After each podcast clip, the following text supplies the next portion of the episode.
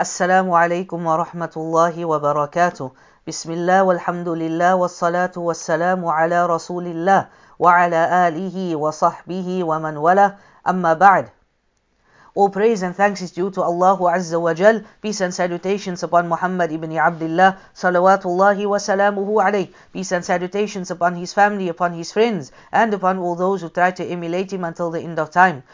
In today's video, bi'idhnillahi ta'ala, we will be looking at the rulings with regards to udhiyah, with regards to our qurbani and our slaughtering.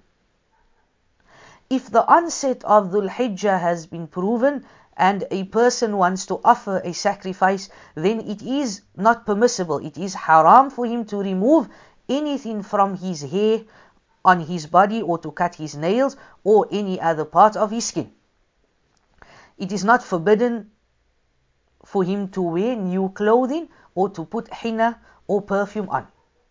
So the only thing he needs to do, he needs to not cut his hair, is to not cut his nails or take any part of his skin and Allah knows best. This ruling applies only to the one who is going to offer the sacrifice and not the rest of the family. So for example, the father or the husband is going to sacrifice a sheep. He cannot cut his hair from or remove his nails, etc. But as for the wife and children, that they are allowed to remove their hair and parts of their skin and they cut their nails, etc. But if the wife is going to slaughter for herself, then she obviously falls into this category as well, and she's not able to cut her hair or her nails, etc. None of these are forbidden for the wife and children or for the deputy, meaning I instruct someone to cut my sheep. For example, many farms, because of the corona pandemic, etc., they're not allowing people to come and cut their own sheep. So someone is delegated. This person that is going to cut your sheep, he can cut his hair, he can cut his nails, etc. But as for me, then I am not allowed to do that. And where do we get this from?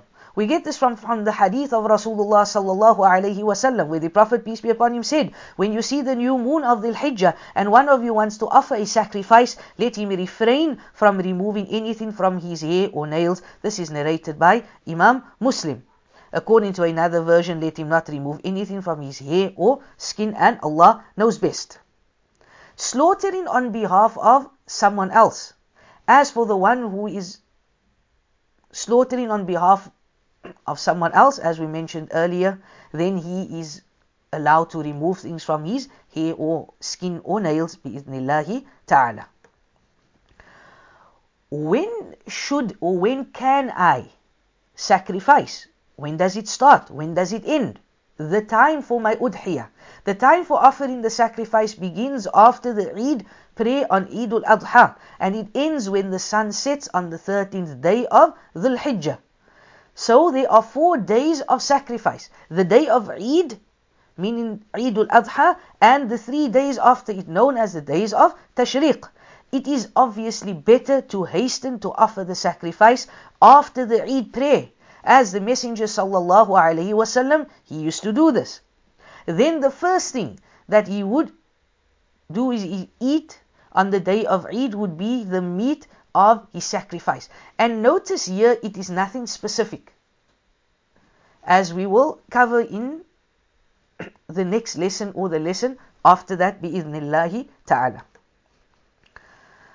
The Messenger of Allah subhanahu wa ta'ala, he did not go out on the day of Eid, Eid al-Fitr until he had eaten.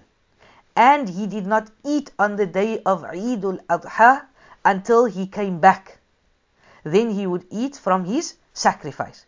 It is permissible to offer the sacrifice during the time after Maghrib, meaning during the night or in the day, but it is better to do it during the day and the day of Eid after the two khutbahs is the best time.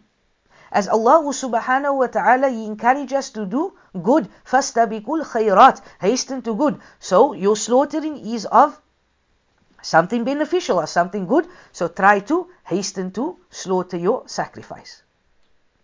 The next video, bi'idhnillahi ta'ala, we will be looking at the conditions of the udhiyah. There are certain conditions, like we have conditions in salah, like we have conditions with regards to hajj, with regards to fasting. With every act of ibadah, there are certain conditions that one needs to fulfill. And our udhiyah, our slaughtering is no different. So bi'idhnillahi ta'ala in the next video, we will be looking at the six conditions with regards to slaughtering our sacrificial animal. We ask Allah subhanahu wa ta'ala to grant us success in this world and the next. Subhanak Allahumma wa bihamdik ashadu an la ilaha illa astaghfiruka wa atubu.